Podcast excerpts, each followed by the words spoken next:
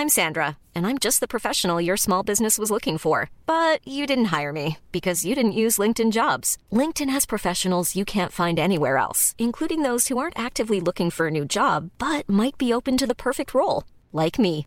In a given month, over 70% of LinkedIn users don't visit other leading job sites. So if you're not looking on LinkedIn, you'll miss out on great candidates like Sandra. Start hiring professionals like a professional. Post your free job on linkedin.com/people today.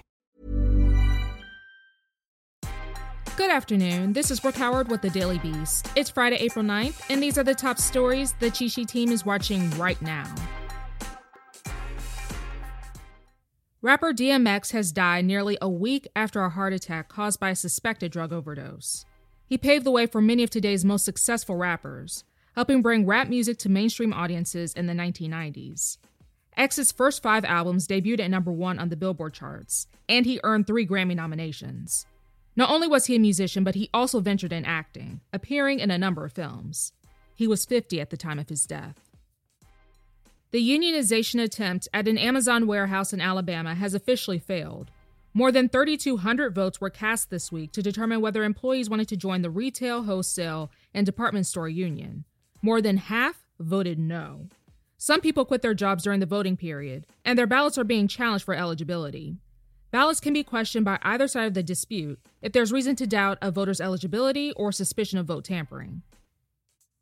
If you're still trying to understand the intricacies involving Republican Representative Matt Gaetz from Florida, no worries.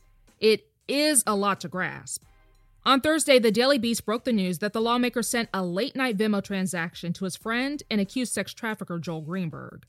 The amount was $900 with a memo to contact an 18 year old woman. Then, Greenberg made his Venmo payments to three young women, and the payments were described as money for tuition in school. Greenberg has now been federally indicted on 33 counts, including sex trafficking crimes involving a 17 year old. Court documents say he was, quote, engaged in sugar daddy relationships. Greenberg's attorney and prosecutors have indicated that they expect Greenberg to strike a plea deal, likely meaning he plans to cooperate with investigators. This could be especially disastrous for Gaetz, as investigators look into the connections between these two men, in particular, the damning connection of their financial transactions. It's understandable that after a year, people are pretty tired of the coronavirus pandemic. With many countries lifting travel restrictions, some people are boldly venturing out on vacations in order to quell some of that cabin fever that they've been feeling inside their homes. The US recently lifted many of its travel requirements for those traveling domestically and those leaving the country. But the catch is that if you test positive in a country while you're there, you still have to quarantine, and the US will not let you return without a negative test within three days of your flight. Some travelers have found themselves stuck quarantining in another country due to positive tests. With Mexico being a popular pandemic destination, many of the quarantine stories are coming from there. To top it off, Quarantine quarters and centers are not as nice as a resort or fancy hotel room. Florida Governor Ron DeSantis is so desperate to get people back vacationing on cruises that his state is suing the federal government to demand cruise ships be permitted to sail once again. DeSantis has consistently resisted coronavirus safety measures throughout the pandemic, and Florida has suffered because of it. On Thursday, the lawmaker announced that he does not believe, quote, the federal government has the right to mothball a major industry for over a year based on very little evidence and very little data.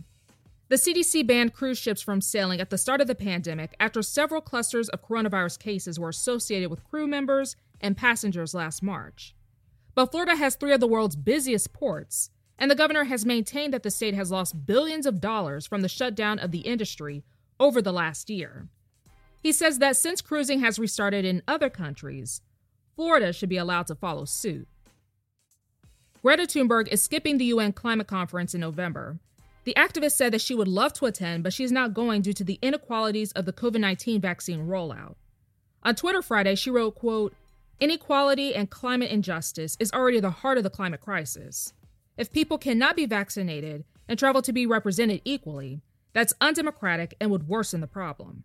Instead, she says that the conference should be delayed until more of the world's population has access to vaccines. She is truly an inspiration. That's all for today. Check back every weekday morning and afternoon for more of the news you need to know. Find us wherever you listen to podcasts.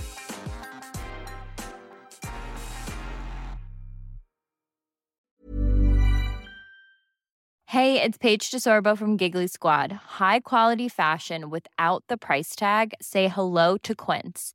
I'm snagging high-end essentials like cozy cashmere sweaters, sleek leather jackets, fine jewelry, and so much more. With Quince being 50 to 80% less than similar brands. And they partner with factories that prioritize safe, ethical, and responsible manufacturing. I love that. Luxury quality within reach. Go to quince.com slash style to get free shipping and 365 day returns on your next order. Quince.com slash style.